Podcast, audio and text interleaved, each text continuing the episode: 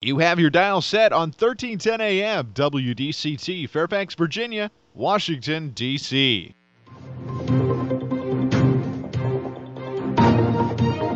워싱턴과 미국, 그리고 세계의 흐름을 짚어보는 라디오 워싱턴의 시사 토크쇼.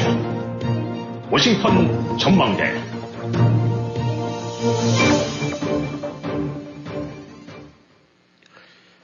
청취자 여러분, 주말 잘 보내셨습니까? 주말에 눈 폭풍 예보가 있었지만 비로 대신하여서 안도의 한숨을 쉬었는데 내일 강풍을 동반한 또 폭우 소식이 있어서 각별히 신경을 써야 할 것 같습니다. 워싱턴 전망대 1월 8일 월요일 시작합니다. 엊그제가 이른바 16 의회 난동 사건이 벌어진 지 3주년이 되는 날입니다. 사상 초유의 이 같은 사태 이후에 미국 정치는 나락으로 떨어져 나가는 듯 합니다. 그리고 역시 한국에서도 예견됐던 대로 이른바 쌍특검 이슈가 나라를 뒤덮고 있습니다. 그리고 북한 김정은이 해안 포대에서 연신포를 쏴대는데 정치권은 오로지 총선으로만 달려가는 것 같습니다. 오늘 워싱턴 전망대 미국 정치부터 알아보도록 하겠습니다. 오늘도 김영일 해설위원 함께 하십니다. 안녕하셨습니까? 네, 안녕하십니까. 예. 아, 인류 의회 난동 사태 벌써 벌어진 지 3년이 됐습니다. 그래서 올해 또다시 대통령 대선이 있는데 이 16 사태 3년이 지나고 있지만 이 사태가 주는 진정한 의미는 있을 것 같은데 어떻게 보십니까? 네, 그 당시들 뭐 다들 저기 그 상황들을 이제 CNN이든가 아니면 뭐 하여튼 그 미국 TV들이 그 생중계하는 것들을 다들 보셨을 거예요. 그냥 어어 하면서 네.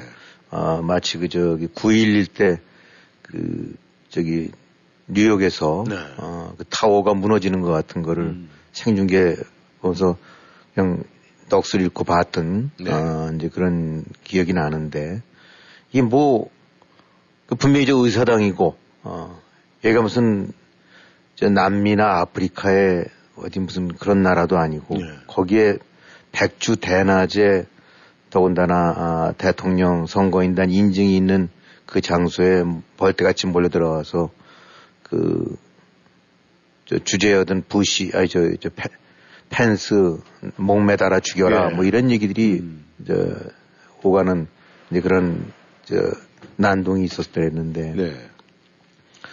뭐 아직도 끝나지 않고 이제 계속 진행되고 있습니다만은 또 이거를 두고 여러 사람들이 여러 관점에서 볼 수도 있긴 하겠습니다. 어쨌든 일반적으로 봤을 때 네. 16 이른바 난동 사태는 아 이제 미국 정치판이라든가 미국 정치가 아이 더 이상의 어떤 모범생 아, 타의 에, 이 뭔가 이렇게 모범이 되는 이제 그런 아, 상황 내지 그런 범죄에서 벗어났구나.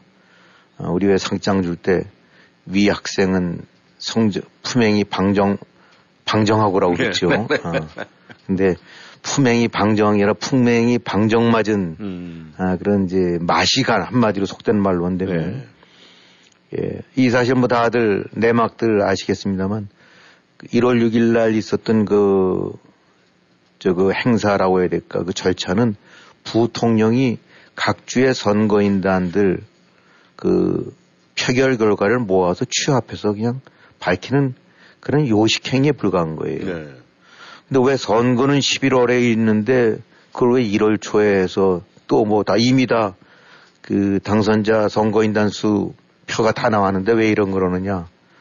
그건 뭐 요즘은 선거 끝나자마자 곧장 결과가 컴퓨터로 해서 인터넷으로 알려지니까 관계없지만 은 음. 한 200년 전쯤 생각하게 되고 나면은 그게 좀 짐작은 갑니다. 음. 저기 오레곤이라든가 워싱턴주 네. 아니면 저기 플로리다주 아니면 텍사스주 끝자락에 있는 데서 네. 어, 선거는 11월 초에 진행이 됐고 네. 또 개표도 해야 되는데 아마도 뭐 컴퓨터 짓기가 아니라 일, 하나하나 손표 단속 저거 하려면 시간 걸릴 거 예, 아닙니까? 예.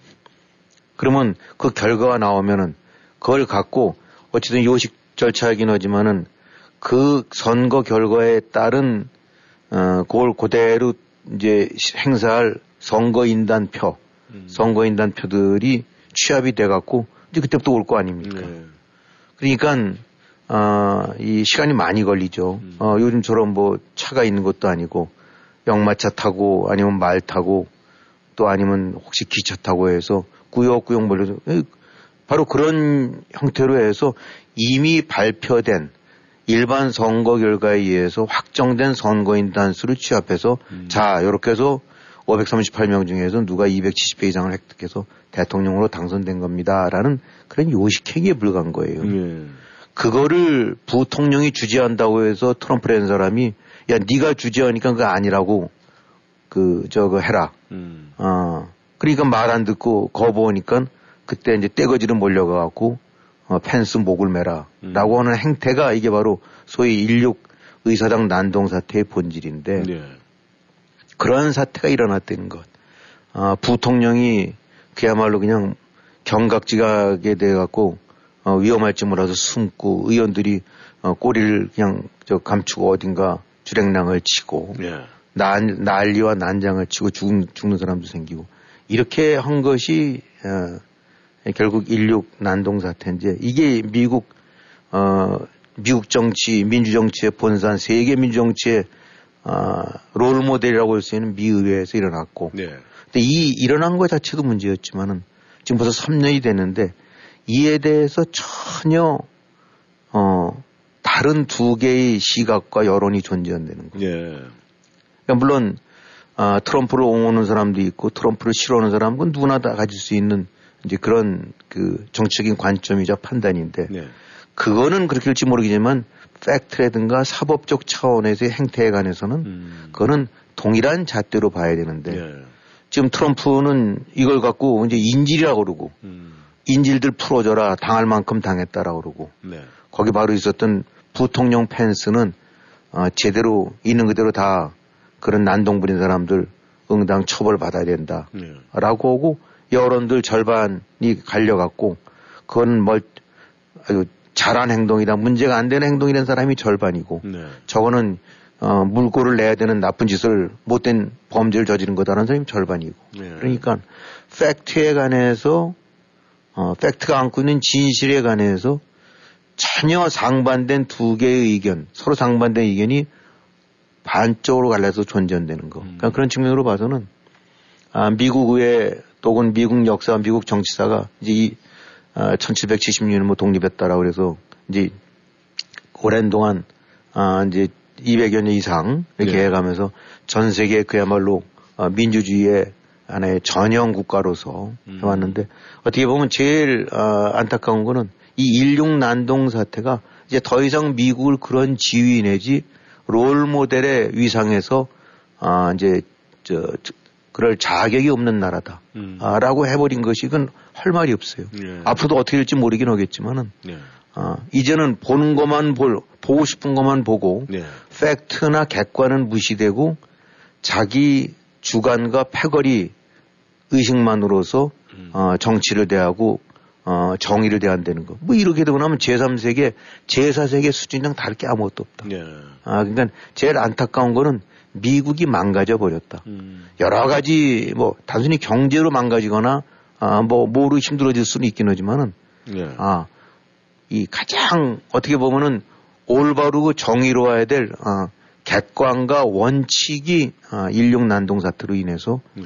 아, 무너져 버렸다. 음. 그리고 그런 식으로 오히려 그걸 토대로 한 분열과 갈등 내지 패거리의 골이 점점점 더 깊어지고 있어서 사실상 한 지방, 저한 집안에 아, 한 지붕 밑에 두 가족 같은 네. 그런 서로 딴 데 보고 있는 사람들끼리 가고 있다. 음. 이렇게 된 것이 이제 가장 큰 의미라고 해야 될까 가장 큰 뼈 아픈 대목이죠. 네. 어, 뭐 누가 모른다 하더라도 네.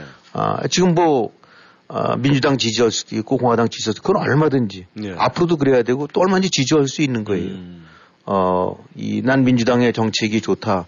나는 공화당의 정책이 좋다. 그건 얼마든지 저는 쓸 수 있는데 사실과 진실, 팩트에 관해서는 그거를 자기의 주관을 가지고 있다 해서 그걸 외면해서는 안 되죠. 음. 아, 저 정책은 좋지만 난 저 사람의 저 행태 저거는 잘못이 있는 거야. 네. 뭐, 하지만 그거와 관계없이 내가 좋다고 하는 사람은 무슨 짓을 저지르든 뭘 했든 간에 그건 관계없이 나는 오로지 지지만 하겠다는 거는 그는 정상적인 사고방식과 아, 이런 유권자로서의 유권자로서의 자격을 상실한 네. 그러니까 이건 그건 들쥐대처럼 돼버렸다. 음. 과거 그, 어, 뭐 미국의 뭐 장성이 한국 정, 저 민들을 두고 어, 들쥐대 물이라고 했는데 예. 사실 할 말이 없이 건 틀린 말이 아니니까. 음. 근데 이젠 보게 되고 나면 미국도 거대한 들쥐대 무리로 바뀌어버렸다. 음. 아, 미국에서 무슨 정치 정의를 기대하겠는가. 네. 아, 이건 누가 정권을 잡든 간에 떠나갖고 팩트는 팩트고 잘못한 건 잘못한 거고 피해서는 해서는 안 될 건 안 될 거 아니냐. 음. 그 기준과 원칙이 무너져버린 나라가 돼버렸다. 네. 아, 그게 바로 일용 난동 사태이자 아, 지금 미국을 망가지게 만들고 있는 미국 정신을 망가지게 만들고 있는 이제 가장 큰 폐해라고 봐야 되겠죠. 네. 무너져가는 미국 우리가 상상하기조차 힘든 아 그런 일인데 말이죠.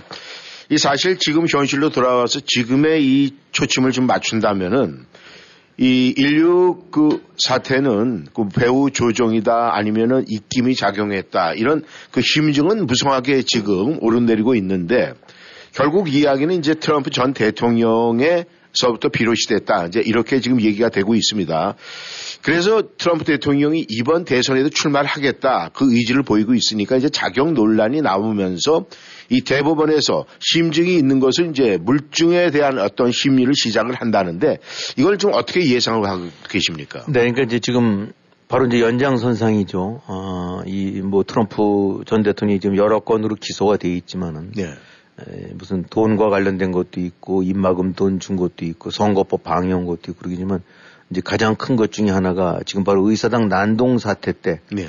아, 어떤 역할을 했느냐, 선동을 했느냐, 즉 선, 난동에 가담을 한 거냐, 배후 조정을 한 거냐, 뭐 이런 문제를 두고, 아, 이제 일부에서는, 아, 이, 그런 것 같다. 그러니까 대통령 자격이 없다. 네. 라고 한 것이 이제, 에, 코로라주 같은 대법원이 전형적으로 된 거죠. 아, 그래서, 어, 이제 이게 일단 대법원, 콜로라도에서는 선거 그 투표 용지에, 용지에서 이름을 빼버려야 된다. 아, 라고 하니까 이런 것들이 앞으로 자꾸, 어, 이 여러 주에서 지금 20여 개 주에서 지금 같은 비슷한 사건들이 이제 안들이 심리가 된다니까 이제 결국은 대법원이 심리에 나서게 된 것 같아요. 2월 8일인가에부터 이제 구두 변론이 시작된다니까. 그러니까 뭐 대법원이라는 거는 우리가 생각할 땐 무조건 자동적으로 아, 항소심까지 가서 아, 나 불복하겠다고 나 상고심 대법원으로 올리겠다는데 다 받아주는 게 아니에요. 네. 아, 무수하게 많은 건 중에서 아주 극히 일부분만 아, 이거는 최종적으로 어, 대법원에서 판결 내지 뭔가 가닥을 잡아줘야 될 것 같다라고 하는 것만 하는 거거든요. 네. 아, 근데 지금 이 건은 굉장히 중요한 거죠. 만약에 콜로라도 주가 판정한 대로 그런 식으로 나온다는데 그러면 어, 곳곳에서 트럼프 이름이 빠져버린 거니까 사실상 트럼프는 대선 출, 그, 이 출마가 아, 네. 그냥 무력화돼 버리는 거죠. 네. 어, 그렇다고 해서 그러면, 어, 이제, 아니다. 이거는 그 관계없이 저 대통령은 저 트럼프한테 해당 안 된다라고 결정이 내려진다고 하는데 그러면 어차피 하급 법원은 네. 상급 법원의 최종 판결에 따라야 되고 나니까. 네. 아, 그야말로 어, 이제 사법부의 판단에 어, 트럼프의 어, 장래가 달려 있다고 봐야 되겠죠.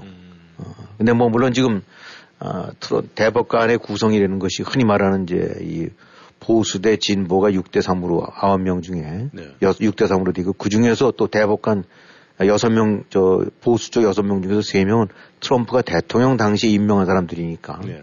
지명한 사람들이니까 뭐 어, 이것이 뒤집어질 일은 없다 라고 일반적으로 보겠죠. 정치 세계에 따라서 네. 정치관에 입각해서 그 판정이 내려진다고 하는데 그러면 어, 트럼프의 자격을 어, 무효화시키는 그런 판결은 안 나올 거라고 보기는 하는데 네. 또 그것도 뭐 아, 100% 장담할 수는 없는 겁니다. 네. 음, 그러니까 결국은 아, 이제 이 문제가 되고 있는 것이 그 14조 수정헌법 14조 사망이라는 이 그런 고위공직자가 이제 헌법을 준수 키로 그 약속을 했던 고위공직자가 네. 이를 지키지 못했을 경우 더 이상 아, 추가로 다- 이제 더- 더 공직에 나설 자격을 제한해 버린다는 이 조항에 입각해서 한 건데 네. 이제 이걸 어떻게 해석하느냐에 따라서겠죠. 음. 아, 이제 단지 아, 요구와는 관계없이 트럼프와는 관계없이 바람직하지 못한 거는 음. 아, 이제 삼권 분립이라는 것이 서로 견제와 균형을 하게끔 돼 있는 취지에서 만들어졌지만 네. 어떤 경우든 사법부가 최종적인 판정을 해서 뭔가 이 선거에 관련해서 관련된 거는 그건 바람직한 거라고 볼 수는 없습니다. 네. 아, 이 선거에 관련된 최종 판단은 유권자의 정치적 판단의 결과가 아, 영향을 미쳐야지 네. 어떤 다른 쪽으로 해석되는 건 바람직하지 못한데 어, 결국 이제 그런 꼴로 돼버렸어요. 스스로 정치가 사법을 끌어들여서 아, 사법의 목줄을 내밀고 이제 기대하는. 네. 음, 그러니까 여기서 지금 대법원 같은 경우는 정말 고민이 많을 거예요. 이렇게 해도 욕을 먹을 거고 저렇게 해도 어, 깨끗하게 될 수가 없는 것이 워낙 걸려 있는 것들 부분들이 아, 누구든지 봐도 고개를 외면할 만한 그런 그런 행태들이 트럼프가 많았던 거고 네. 그렇다고 그걸 또 어, 사법부가 아, 출마를 제한한다는 것 자체도 원초적으로 그것도 좀 문제점을 안고 있는 거고 네. 어 그러니까 최종적으로 이제 어, 어떻게 나올지 모르겠지만 일단은 꽤 빨리 이제 스피디하게 진행이 될 수밖에 없는 것이 이제 3월 달 정도가 되고 나면은 네.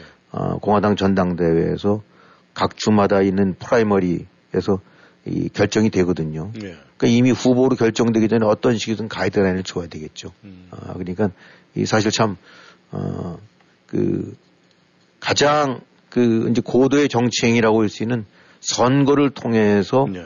어, 어떤 그 대통령이 선출되는 것이 아니라 음. 이 출마 자격이라든가 이런 심리를 통해서 정해진다는 것이 이제 그만큼 미국이 예, 불행해졌다고 봐야 되겠죠. 네.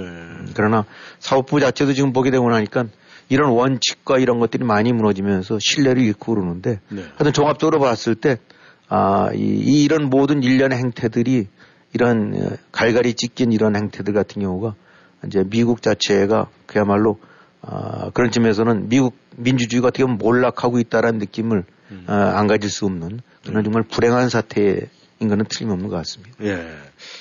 아, 물론 지난 이야기지만은 저희들이 학창 시절에 미국의 정치, 이 미국은 어, 어떻게 보면 세상의 이 민주주의의 상징 지역이고 표방이었다 이런 이야기를 들으면서 저희는 공부를 했던 기억이 있습니다만은 지금 이 미국의 정치는 이 정치판이다 이런 표현이 더 어울린다 그렇죠. 이런 네. 이야기가 나오고 있습니다.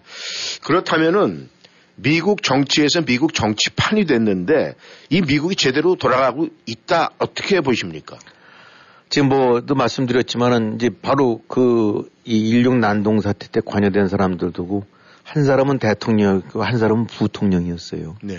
그러니까 대통령과 부통령 뭐 물론 큰 차이가 있긴 하지만 유고 시에는 그대로 또 그 나라를 미국을 이끌고 갈 사람이 부통령 아닙니까? 네. 그러니까 대통령이라고 했던 사람은 자기를 자기 뜻을 충실히 수행하고 했던 일종의 행동대원들 같은 사람이나 다름없으니까 네. 인지라고 얘기하고 풀어줘야 된다라고 얘기하고 네. 부통령이었던 사람들은 법대로 처벌해서 잡아둬야 된다라고 얘기하는 거니까 그것이 고스란히 미국 정치의 현 주소를 지금 나타내는 음. 그런 거로 봐야 되겠습니다. 그러니까 뭐 그거는 그대로 그냥 막 가고 있는 정치라고 봐야 되겠죠. 네. 어, 그 다음에 이른바 여론이라는 것들 보게 되고 나면 후보 자격 박탈을 해야 된다, 했냐 말아야 되냐 트럼프에 대해서 라고 했을 때, 아, 공화당 지지자의 90%는 no라고 얘기하고 네. 민주당 지지자의 80 몇 프로는 yes라고 해야 되는 거니까. 네. 그러니까 이건 어떤 후보 자격 박탈에 대한 팩트와 진실이 있을 거예요. 네.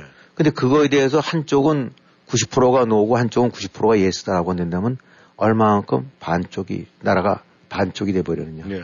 나라가 반쪽이 아니라 산산조각이 나도 관계가 묻긴 하지만은 잘못된 거에 관해서는 똑같이 잘못된 인식을 갖고 네.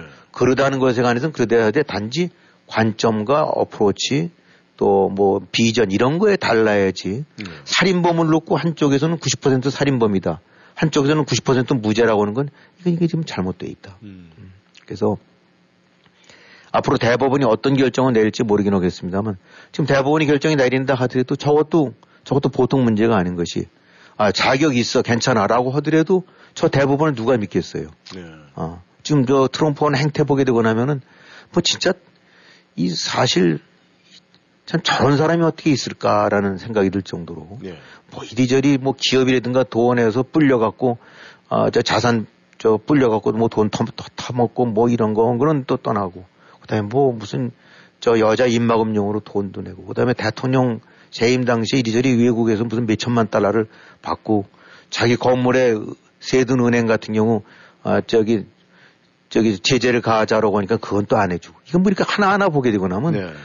어떻게 저런 사람이라는 생각이 이 드는데 네. 또 그런 트럼프를 갖고 죽기 살기로 해서 뭐 옹호하는 사람이 있으니까 뭐까지 그건 그럴 수 있다 하더라도 어쨌든 간에 팩트에 관해서만큼은 그래도 같은 관점을 가져야 되는 것이 올바른 사회 아니냐. 네. 근데 똑바른 폭동, 아, 똑같은 폭동 난동에 관해서 이렇게 보는 관점이 달라졌다 라고 하는 거는 이제 미국 사회는 앞으로 어떻게 치유될지 모르긴 하겠지만은 네.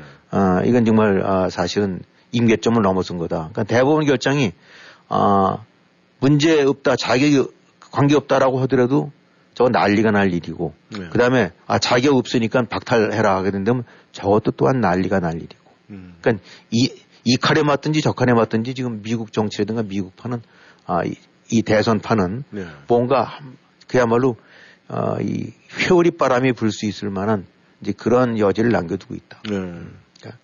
이참 어떻게 표현해야 될지 모르지만 아, 이 참 안타까운 표현인데 네. 아, 미국이 가- 맛이 가고 있다라고 해도 틀림이 없죠. 네. 그게 왜 언제부터 본격화 비롯되는지 뭐 긴 말씀 안 드려도 다들 짐작이 갈 겁니다. 이 미국이 지금 김 의원님 말씀대로 이제 맛이 갔다. 뭐 여기에서 끝나면 참 좋겠는데 말이죠. 저희들이 걱정하고 저희 한인들이 걱정하는 부분은 저희들 세대에서는 뭐 큰 변화가 없겠지만은 나름대로 저희 다음 저희 한인들 세대에서는 큰 나름대로 이제 고통과 어려움을 겪을까봐 그거에 미리 걱정이 되니까 나름대로 저희들이 한인들이 마음이 불안한 것 같은데 요즘에 이 세상 돌아가는 걸 보면 말이죠. 뭐 여러 가지로 여기저기가 이제 하얗고 다 이제 이런 이야기가 있는데 아, 지금 이 아시아 이 어, 동북아에서도 사실 하얗고는 이 대만과 중공의 문제거든요. 그렇죠. 런데 지금 대만에서도 이 총통 이 선거가 임박을 했어요. 그런데 그 판세가 또 여러 가지에 막 미치는 영향들이 있는데 이 대만 총통 선거를 갖다가 나름대로 분석해 보시면 김 의원께서 어떻게 보십니까? 근데 뭐 우리가 살다 보면 야 무슨 대만 그 조그만 나라 뭐 거기에 무슨 선거가 뭐 그렇게 큰 영향이 있냐 혹시 미국 대통령 선거라 건든다면 혹은 할지 예. 모르긴 하지만 하여튼 세상이 지금 그렇게 바뀌어 버렸어요. 이제 우크라이나 전쟁이 남의 일이 아니라 빙빙빙빙 돌아서 또 전 세계 경제라든가 각국의 운명에 영향을 주고 네. 이스라엘 중동 전- 전쟁이 또 역시 먼 나라 일이 아니라 아, 그대로 어, 이제 내 나라 안위라든가 경제에 아, 치명타를 줄 수 있는 이제 뭐 서로 그런 그 상호 관계 내지 그, 그 이런 부분들이 그야말로 이제 어디서든지 전 세계 어디든지 나비 하나가 하게 되고 나면 곳곳에 나라들이 다 나비 효과로서 영향을 받을 수밖에 없는 네. 그런 상황이 된 것 같습니다. 그러니까 대만 같은 경우 지금 13일 날이니까 오늘이 오늘이 8일이죠. 네. 예, 그러니까 이제 이번 주말에 선거가 있는 것 같은데 뭐 다들 대충들 얘기 들으셨겠지만 하여튼 그 중국에 대해서 그 저항을 하면서 네. 아, 대만 독립 쪽을 나가자라고 하는 파랑 네.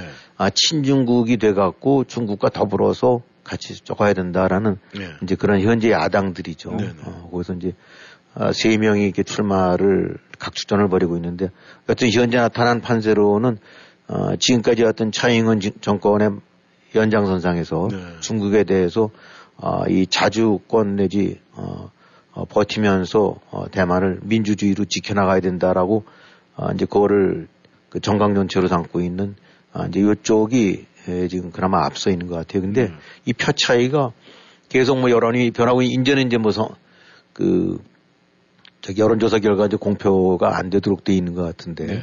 한3% 포인트 차이에서 마무리됐다니까 음. 이게 2%나 1%로 줄어들지 네. 아니면 뒤집어질지 아니면 더 늘어날지는 모르는 거죠. 네. 그래서 최종 판세는 소위 오차 범위 내에서 어 이제 1등과 2등이 각주전을 벌이고 있고 음. 근데 이제 3등 같은 경우도 역시 친중파 쪽이라고 봐야 되기 때문에 음. 나중에 이제 획해 갖고 친중파 2, 2등과 3등이 연합을 해서 어, 그런 데 되면 간단하게 또 뒤집어진다니까. 음. 이게 뭐 어떻게 될지 모르겠어요. 근데 예. 아, 뭐 친중파든 반중파든 된다는 게 뭐 대수냐라고 하는데 또 그게 아니죠. 네. 지금 대만이 아, 이제 어떤 포지션과 스탠스로 나가느냐에 따라서 또 달라지는 거고. 네. 어, 이 사실 우리가 문재인 정권과 지금 윤석열 정권의 차이는 크지 않습니까? 예. 아, 이 인도 태평양 지역에서의 여러 가지 전략이라든가 또 국가가 나갈 방향에 있어서 대통령 혹은 총통이 어떤 노선을 가진 사람이 에, 앉아 있느냐에 따라서 하늘과 땅처럼 달라지는 거죠. 네. 그렇기 때문에 지금 대만 선거를 갖고 어, 선거는 대만에서 일어나고 있긴 하지만 사실상 미국과 중국 중국의 음. 일종의 대리전이다. 네.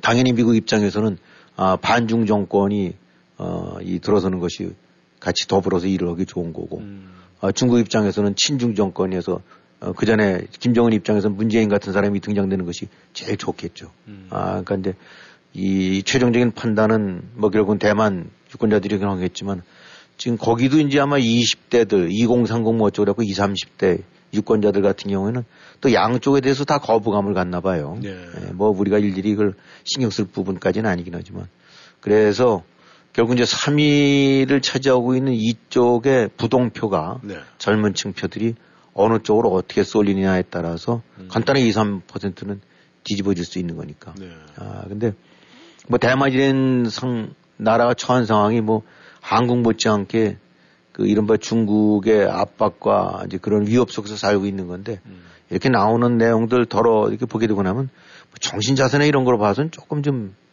좀, 좀 마땅치 않은 나라 같아요. 네. 뭐 특히 젊은 친구들 음. 여론조사 때 나온 항목들 보게 되고 나면 어, 그렇게 뭐 대만을 민주국가로서 지켜야 되겠다는 의식보다는 그냥 살아남는 게 중요하다는 쪽에 예. 어, 이런 인식들을 가진 사람들이 많은 건데 뭐 그걸 뭐라고 말할 수는 없죠. 그냥 네. 어, 제3자 입장에서 봤을 때는 어, FM대로 왜안 가냐라고 할지 모르긴 하지만 거기서 중국이라는 거대한 금을 그 괴수 앞에 지금 사실상 뭐 대만이라는데 조그만 데 아닙니까? 네. 거기 놓여 있는 상태에서 어디까지 버티고 저항할 수 있을지 아, 이런 부분들이 의구심이 나는데 음. 어, 뭐 이스라엘도 여러 가지 문제점을 안고 있습니다만은 어, 이스라엘이 보여주고 있는 그런 행태와는 달리 네. 아, 그냥 고슴도치 모양 예, 그냥 건드리면 죽여버리겠다 같이 자폭이라도 오겠다라는 음. 그런 각오보다는 훨씬 더 흐물흐물한 데가 아, 대만이 아닌가 싶어요. 예. 아, 근데 그럼에도 불구하고 대만이라는 데가 벌겋게 돼서 중국의 영향권에 들어간다고 그러면 그야말로 아, 이른바 민주 서방 진영 입장에서는 타격이 엄청 크죠. 음. 어, 대만이 이, 지금 그렇잖아도 넘보고 있는데 중국의 앞바다가 돼갖고 네. 거기에 이 바닥 바닷길이 완전히 통제된다고 안 된다고 그러면은 어, 거기가 어, 그런 결과를 했었을 경우 일본, 한국이라든가 어, 이, 이런 류의 이제 동북아 쪽에 있는 내 나라들 입장으로 봐서는 어, 그야말로 치명타가 되는 거겠죠. 예. 그러니까 대만이 나라 자체는 지금 작고 뭐 그럴 수도 있을지 모르긴 하지만 중국과 연관해서 그 차지하고 있는 어 일종의 불침 항모 같은 네. 중국이라는 아, 그 세력을 막아서는 데 있어서 중요한 거점 역할을 하는 데가 바로 대만이기 때문에 네. 아, 미주 어, 미국 같은 경우도 대만 함부로 넘보지 말라라고 계속 중국에 압박을 가하는 거고 네.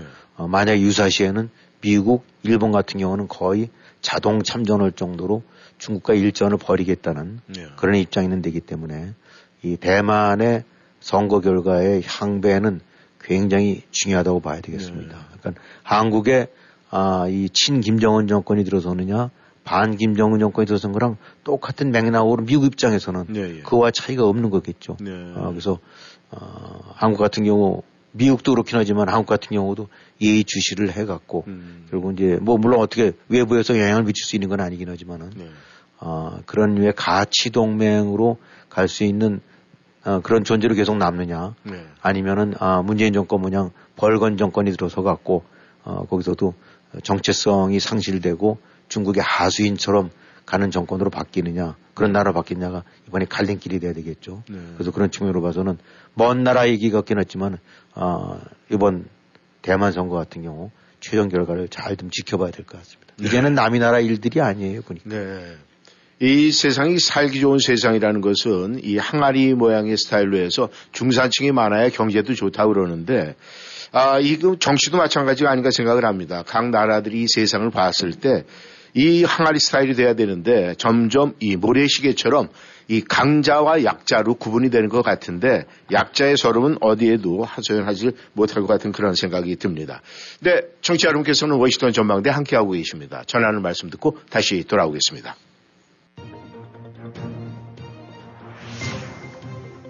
여러분은 지금 라디오 워싱턴 그리고 미주경제 신문 대표인 김용일 해설위원과 라디오 워싱턴 콘텐츠 본부장 이구순이 진행하는 워싱턴 전망대를 함께하고 있습니다. 워싱턴 전망대는 희망을 설계하는 전문가들의 은행 Bank of Hope가 함께합니다. 새해 금융 목표 Bank of Hope와 함께 설계하시기를 바라겠습니다. 전하는 말씀 듣고 돌아왔습니다. 우리가 이 쌍, 쌍, 세트 이것은 굉장히 듣기에 어감이 굉장히 좋지가 않습니다. 그런데 결국 지금 어감이 좋지 않은 이 일로 대한민국, 이 한국이 아주 블랙홀에 빠져들고 있는데 한국의 이 쌍특검 문제가 이 블랙홀처럼 정치판을 지금 뒤엎고 있습니다. 그렇죠. 어떻게 보십니까? 네, 뭐 예견됐던 대로 어 이제 이 그냥 잔악계나 무슨 특검 어쩌고 어쩌고 이런 거로 이제 이 도배가 되고 있죠. 네. 어, 어 저기 대통령은 거부권을 행사했고 네. 민주당 쪽에서는 이제 곧장 저뭐 의결 안 하고 그 다음에 이거를 이제 이른바 권한쟁의 심판. 네. 그래서 이건 뭐 대통령이 사적으로 그 공적으로 판단하는 것이 아니라 자기와 연관된 것들이니까 예, 그런 식으로 이제 행사를 한다라 해서 이제 이거를 어, 헌법재판소에 넘기겠다, 어, 네. 청구하겠다 이런 식의 얘기인데 이 쌍특검 그 중에서 이제 하나인 어, 대통령 부인 김건희 특검 같은 경우는 정말 민주당 입장으로 봐서는 하나는 말로 꽃놀이 패죠. 네. 아, 그리고 민주당이 그리고 있는 모습은 지금이 제일 좋을 거예요. 음. 어, 특검법 통과시키고 대통령은 거부하고 네. 그렇게 되면 계속 이걸 이슈화시키고 몰아붙일 수 있죠. 네. 명분이 지금 서 있으니까. 음. 그리고 뭐 많은 사람들이 이 지금 뭐 도이치 주가 조식 이런 거 생각 안 해요, 사실은. 음. 그 도이치는 뭔가 들어는 뭔가 같은데 이게 뭐야? 라고 오고 보통 특검했단다 그러면 아, 뭔가 문제점 있는 것들을 다 이제 좀 조사하나 보다. 그러니까 그 백 조사하나 보다. 네. 명품 백인가 뭐 돈 받았다는 거, 그 다음에 쇼핑했다는 거 이런 거 갖고 조사하나 보다. 그거 해야지. 네. 라는 생각이 드는 거죠. 음. 그 프레임에 고스란히 그러니까 암만 지금 뭐 이 여당 쪽에서 야 그 1, 2년 저 문재인 정권 때 다 뒤지고 뒤진 거 아니야? 라고 해봐 이건 소용이 없어요. 네. 그때 그 후로 끝났으면 그나마 나은데 네. 하필 그놈의 명품백이 도드라지고 나니까 네. 이제는 뭐 그냥 얼핏 생각할 때 그거 뭐 문제가 있으니까 좀 봐야 되는 거 아니야? 근데 왜 그걸 거부해? 음. 라는 식으로 네. 어 이제 지지자 윤석열이라는 사람을 지지했던 사람들조차도 그러니까 이제 60 몇 퍼센트, 70 퍼센트로 나오게 되는 거죠. 네. 예. 그러니까 이거를 갖고 이제 지금 여당 쪽에서는 야 이거는 이 총선용 악의적인 저거다. 네. 아, 라고 얘기하는데, 아, 그건 그런 속성은 틀림없이 있다고 봅니다. 네. 아, 선거판을 앞두고 이제 이리저리 이슈화해갖고 그 여론을 아, 이 열받게 만드는 이제 그런 작전이니까 네. 그건 보나마나 이제 누가 말할 것도 정쟁이죠. 네. 아, 그러나 또한 측면은 강구하고 있는데 이런 것이 왜 일어났는지, 음. 왜 이것이 아, 태동하고 그다음에 국민들 사이에서 어, 이렇게 파고들 수 있는 여지가 왜 만들어졌는지 네. 그 점에 관해서는 별로 반성을 안 하는 것 같아요. 음. 그러니까 자꾸 이거는 정 야당의 모작이다. 아, 그 점은 맞긴 한데 네. 그게 다냐? 그게 전부는 아니거든요. 네. 아, 그러니까 그런 점에 관해서 본원적인 해결 없이 음. 그냥 정쟁은 정쟁이다라면서 정쟁처럼 몰아가고 했었을 때 이걸 얼마만한 사람들이 어 그렇구나라고 납득을 할까? 음. 그거는 미지수죠. 어 근데 여기서 이제 또 재결 부분이 나오는데 네. 어, 지금 이제 과반수로 해서 법이 통과됐고, 그 다음에 이제 대통령이 노오게 되고 나면 일단은 거부권 행사가 되고 나서 국회로 다시 넘어갑니다. 네. 그럼 국회에서 다시 또 한 번 심의를 할 수 있어요. 음. 야, 이 문제를 정부가 노후를 했는데, 우리 국회에서 다시 한번 논의해서 또 표결해보자. 네. 그래서 그때 3분의 2가 넘게 찬성을 하게 되고 나면, 이젠 대통령도 끽소리 않고 그걸 받아들여야 됩니다. 네. 그 3분의 2선이 지금 나오는 것이 대략 어, 지금의 여당에서 18명 내지 19명도 선에서 네. 출석이론 뭐 이런 거에 따라서 어, 그거로 그쪽이 거꾸로 이제 찬성을 하게 되고 나면 이게 뒤집어질 수 있는 거라는 거죠. 네. 어, 그럼 이거는 굉장히 어, 위험한 음. 어, 위험한 숫자라고 봐야 되겠죠. 네. 충분히 지금 민주당 야당 쪽으로 봐서 이거 계산 안 할 수 안 하면 바보죠. 네. 음, 아시다시피 이제 4월 10일 총선이란데 그러면 지금부터 이제 조만간에 공천 심사가 열려갖고 네. 어, 누구는 되고 안 되고 해서 떨궈져 나갈 사람들이 몇십 명 조이 될 거고 네. 그러면 어, 이제까지 어, 국민의힘 내지 뭐 여당 국회의원이라고 떵떵거리다가 음. 이제 당신 다음 선거에는 자격이 없으니까 관도 안 되겠어 네. 라고 잘렸다. 네. 이 사람들이 어, 내심 그 당연히 그 뭔가 반발을 안 하겠느냐. 네. 그걸 기대하는 건데 충분히 가능성이 있거든요. 네.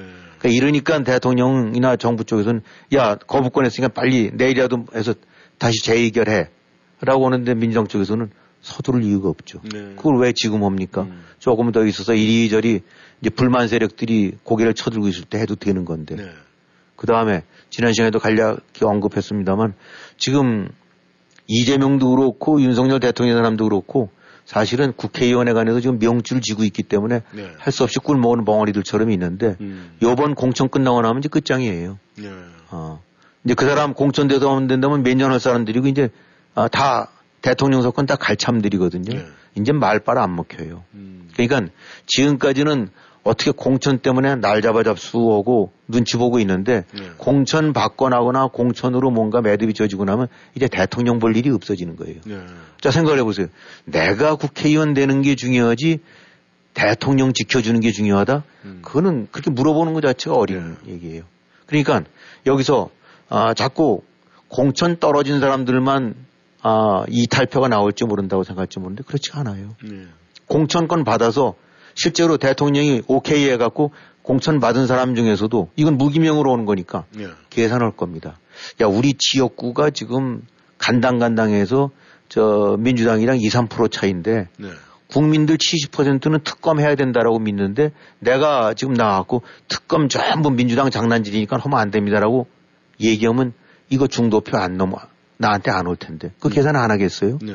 아 그렇게 되고 나면 내가 살아야 되니까 그 점에 관해서는 입을 꾹 다물거나 아니면 묵시적으로 특검은 해야 되지 라고 해서 네. 아, 분위기가 바뀌기를 원할 겁니다. 음. 만약에 특검이 된다고 하면 당내에서는 난리가 날지 모르겠지만 표밭에서는 어 그래 그래도 그 저 특검 받는 거 보니까 음. 어 여당 했던 사람들 중에 무슨 몇십 명이 어 역시 반대표 저 저거에 가담을 해갖고 그런 거니까 그래도 저 여당이 정신을 차렸네 네. 이런 식으로 설득할 여지가 생긴다. 음. 그러니까 윤석열이란 저 사람한테 충성해서 되는 것보다는 차라리 특검이 재개돼서 이 아킬레스건이나 다름없는 김건희 이슈를 차라리 이런 식으로 처리해가는 것이 내 당선에 도움이 될 수 있다라고 판단되고 나면은 네. 공천된 사람도 싹 돌아앉아갖고 살짝 예쏘고 나올 수 있다는 얘기입니다. 네. 어, 이 위험이 무지하게 큰 거죠. 네. 만약 그렇게 해서 통과가 되고 나면은 그냥 끝장이에요. 음. 근데 아, 지금 보니까 어쨌든 서로 갈 길이 가는 것 같네요. 예. 어, 근데 지금 그런 측면으로 봐갖고는 민주당은 꽃놀이패가 아니라 꽃꽃놀이패. 음. 어, 열로 가도 무궁화, 절로 가도 매화. 음. 예, 지금 그런 판이에요. 예. 아, 지금 하나하나 하는 것 자체가 고스란히 그 수렁으로 빠져들어가는 겁니다. 음. 지금 내가 볼 때 행태가. 그러니 그런 꽃놀이패를 갖고 뭐 정말 즐기고 있다. 이래서 한국의 정치가 정치판 더 나가서 이 아사리판이다, 뭐 공사판이다 이런 이야기가 나오고 있는 것 같습니다. 이 대통령의 이제 특검 거부, 뭐 한쪽에서는 그런 농담도 나오고 있습니다. 이 대통령으로서는 앞으로 3년이지만 와이프하고 관계는 평생이다. 이러기 때문에 아직까지 지금 결정을 못 내리고 있다. 뭐 이런 얘기도 나오고 있는데 말이죠. 이 대통령이 특검 거부한 것에 대해서 좀 우리가 평가는 해봐야 됩니다. 지금 이제 거- 일단 거부를 했기 때문에 그 부분에 대해서는 어떻게 생각을 하십니까? 네, 그 판단이 쉽진 않겠죠. 정치적으로 따져봐갖고 이제 총선을 바로 앞에 두고 있으니까. 네. yes를 하는 게, 아, 뭐, 물론 심정적으로 수 없겠죠. 아, 이- 여러 가지 억울한 점도 있을 거고, 왜 그, 뭐, 도이치인지 뭔지 이걸 해갖고, 사실상 큰, 저기, 털어봐야 별게 없는데, 이걸 왜 자꾸 이슈화 시켜갖고, 네. 어, 그거로 인해서 네거티브한 걸 해갖고 저거 하느냐. 뭐, 그런 것이 결국은 오픈하는 것이 오히려 총선엔 마이너스가 될 수 있다는 분석이 나올 수도 있고, 네. 그것이 꼭 틀리다고 할 수도 없어요. 아, 그러나, 이 보다 좀 본원적인 어떤 그런 관점에서 본다고 한다 그러면 잘못한 거죠. 아, 그러니까 왜 이렇게 됐냐를 따져봐야 되고, 아, 그것이 어쨌든 간에 현실적으로 지금 다 처한 상황에서, 아, 이거는 어느 쪽이 그야말로 대의냐, 명분이냐 쪽으로 봤을 때, 이거는 아, 특검 거부는 대의 명분을 상실한, 네. 아, 그런 비난에서 자유로울 수가 없는 조치다. 아, 그러니까 결국은 지금 말씀하신 대로 뭐 와이프를 택한 건데, 네. 아, 그것이 아, 뭐 와이프 택한 건 잘못라고 할 수는 없어요. 설령 와이프가 죽을 죄를 졌다 하더라도 네. 그걸 감싸들고 오는 것이 남편의 도의란 측면에서는 그건 뭐 문제는 아니라고 보는데 네.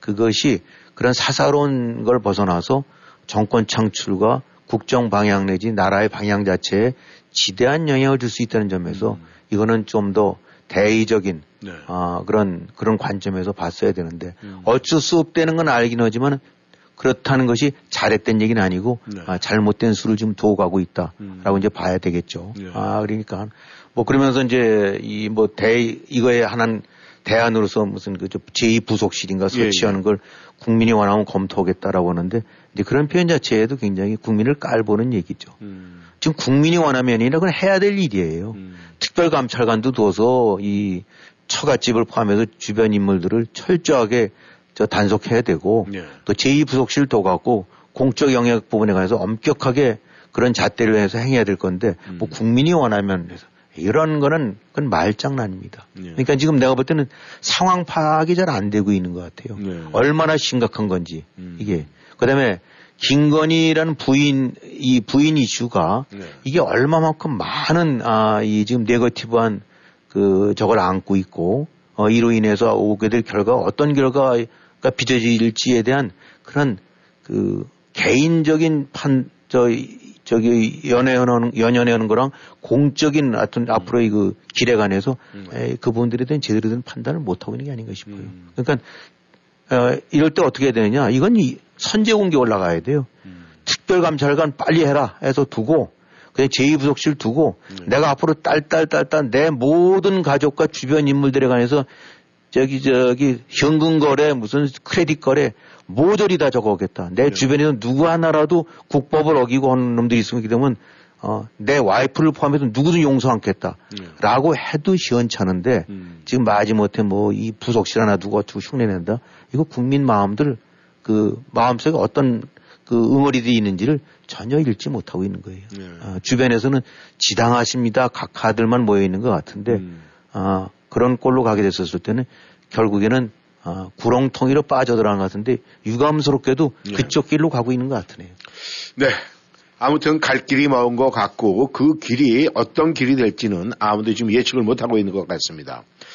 어, 한국의 이 정치, 여야 모두 여당도 그렇고 야당도 그렇고 이 전 대표들이 떨어져 나왔어요. 그래가지고 신당 창당 움직임을 보이고 있습니다. 이 부분에 대해서는 어떻게 보십니까?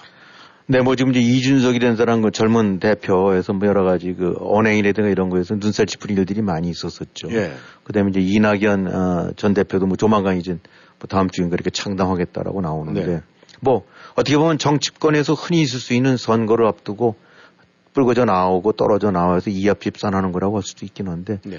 어, 뭐, 이, 이준석이나 이낙이라는 사람들이 가고 있는, 가고자 하는 길, 내 노선과는 별개로, 네. 기본적으로는 뭔가 변환이 있어야 되는 게 아닌가 싶어요. 음. 지금의 한국의 여야 정치판이라는 건 그야말로 양쪽에서, 어, 그, 이제 여당, 저 야당은 개딸들. 예. 어, 또 한, 그 다음에 여당은 여당들은 무슨 뭐 아스팔트 뭐 어쩌고 오는데, 예. 예. 이제 그러한 그 팬덤들끼리 이만 양분돼 갖고 네. 그냥 물 물고 저 저 죽이고는 뭐 그것이 꼭 싸워서 문제가 아니라 네. 아, 각각의 기득권 수원회지 그거에만 탐닉하고 있는 이런 집단들한테 뭔가 새로운 아, 이 좀 그 길들이 제시돼야 될 거는 틀림이 없는 것 같다. 네. 그렇다고 해서 이 두 사람이 그 역할을 허리라고 어, 뭐 꼭 100% 보장되는 건 아니긴 하지만 네. 하여튼 기존의 그런 정치판은 더 이상 사실은 기대할 게 없는 것 같다. 음. 아, 그러니까 뭔가 큰 변화가 일어나야 되고 그 변화가 바람직하게 자리를 잡는다고 한다 그러면은 지금 이 썩어 있는 물들 사이에 약간의 네. 임팩트를 줄 수는 있을 것 같은데 음. 지켜봐야 되겠죠. 이 사람들도 결국은 또 다른 기득권 추구자들인지 네. 아니면 진짜 순수한 마음에서 이 판은 아니다라고 해서 제동을 걸고 또 다른 길을 모색하려고 나오는 건지 지켜봐야 되겠는데 어쨌든 간에 지금 여러 가지 아, 이 중도층이라든가 이런 걸 보고 있는 사람들 입장으로 봐서는 어느 쪽에서도 어, 기대가 충족이 안 되는 다 그 밥에 그 나물들 판이 지금의 아, 이재명, 윤석열 두 정당의 파, 아, 판세가 저 패거리들이 아닌가 싶어요. 예. 그러니까 뭐 말 그대로 정당 정치인이라기보다 그냥 패당으로 불려지는 사람들로 음. 양분돼 있는데 거기 어떻게 좀 새로운 좀 변화가 있으면 합니다. 예.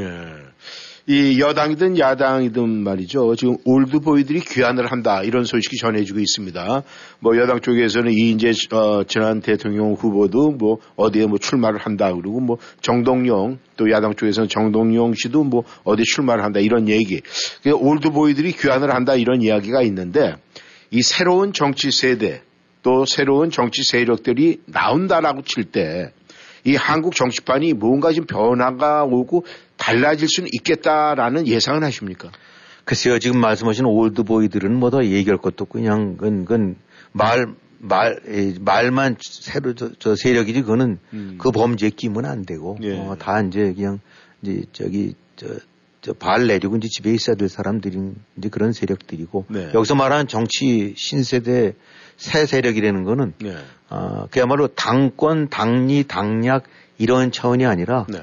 어, 좀 더 신선하고 어, 대의적인 관점에서 그 국가의 어떤 장래 이런 거를 염두에 둘 수 있는 그런 좀 때묻지 않은 세대들 내지 음. 때묻지 않은 세력들이 제3의 세력으로 등장해서 뭔가 제동을 거는 그런 움직임을 보여줘야 되는데 네. 과연 이 사람들이 이제 그걸 수행할지 음. 아니면 밀려나고 어, 어느 구석에서 찬밥 되다 보니까 찬밥끼리 모여서 다시 뭐 그게 아니냐는데 음. 그래도 보게 되고 나면 뭐 민주당 내에서 그 네 명인가 네. 어, 행동연대인가 뭐 이렇고 그다음에 이준석이라는 사람도 여러 가지 그 말투나 이런 거에서는 문제는 있었습니다만은 하여튼 지향하고자 하는 부분들 음. 그다음에 이제 이낙연이라는 사람이 이재명 쪽에서 안고 있는 문제점을 뭐 자기도 몸 담았던 데고 결국은 이제 한 통속이나 다름없었던 그런 야당 패거리 속이었었지만 뒤늦게나마 그런 문제점을 지적을 하는데 그런 문제점들이 어, 그야말로 어, 올바른 방향 쪽으로 그 지적이 되고 그거를 구심점으로 해서 그 새로운 어떤 시각 내지 그 쐐기 역할을 할 수 있다고 한다면 되겠죠. 그런데 예. 지금 이렇게 진행되는 것들을 보게 되고 나면 에, 참 요원하다고 느끼는 것이 예. 어, 이, 이 정치에는 이제 흔히들 뭐 이렇게 하게 되고 나면 그 이제 여러 가지 이제 좀 피상적인 이제 그런 것들이 있는데 예, 예. 아, 한국 정치 같은 경우를 봤었을 때 이 과연 이 한국 정치판이 좀 제대로 될까? 아, 라는 거를 얘기했을 때 우선 사람들이 기대하는 건 뭔가 리더들을 보게 됩니다. 예. 사실 리더 역할은 굉장히 커요. 음.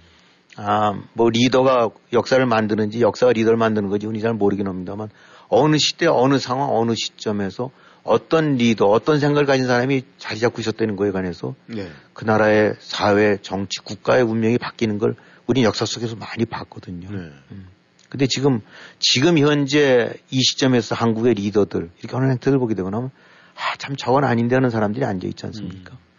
아, 이번에 뭐 이재명 대표라는 사람 어딘지 피습을 당해서 했대는데, 그 사실 이렇게 쫙 보게 되고 나면은, 어, 이 뭔가 좀 흔히 말했을 때 너무 지나치지 말라, 음. 오버하지 말라는 말들이 네. 나오는 것 같은데 흔히 한국적인 정서에서는 말이죠. 뭐 하다가 보면 아무리 못된 놈이라 하더라도 뭐 좀 안 좋은 일 생기고 흔히 말해서 상이, 상을 당했다거나 음. 이렇게 되고 나면 멈칫하고 잠시 또 이른바 동정론이 될지 그런 거 해주는 것이 보통 인심이에요. 음. 아, 근데 사실 뭔가 어딘가에 칼에 찔리고 그랬다는데 그러면 이유를 막론하고 아, 일단은 그런 건데 이번에 무슨 뭐 헬기인지 뭔지 해서 한거 보게 되고 나면 아휴, 그래, 그럼 그렇지. 음. 라는 생각이 들지 않, 예. 않지 않습니까?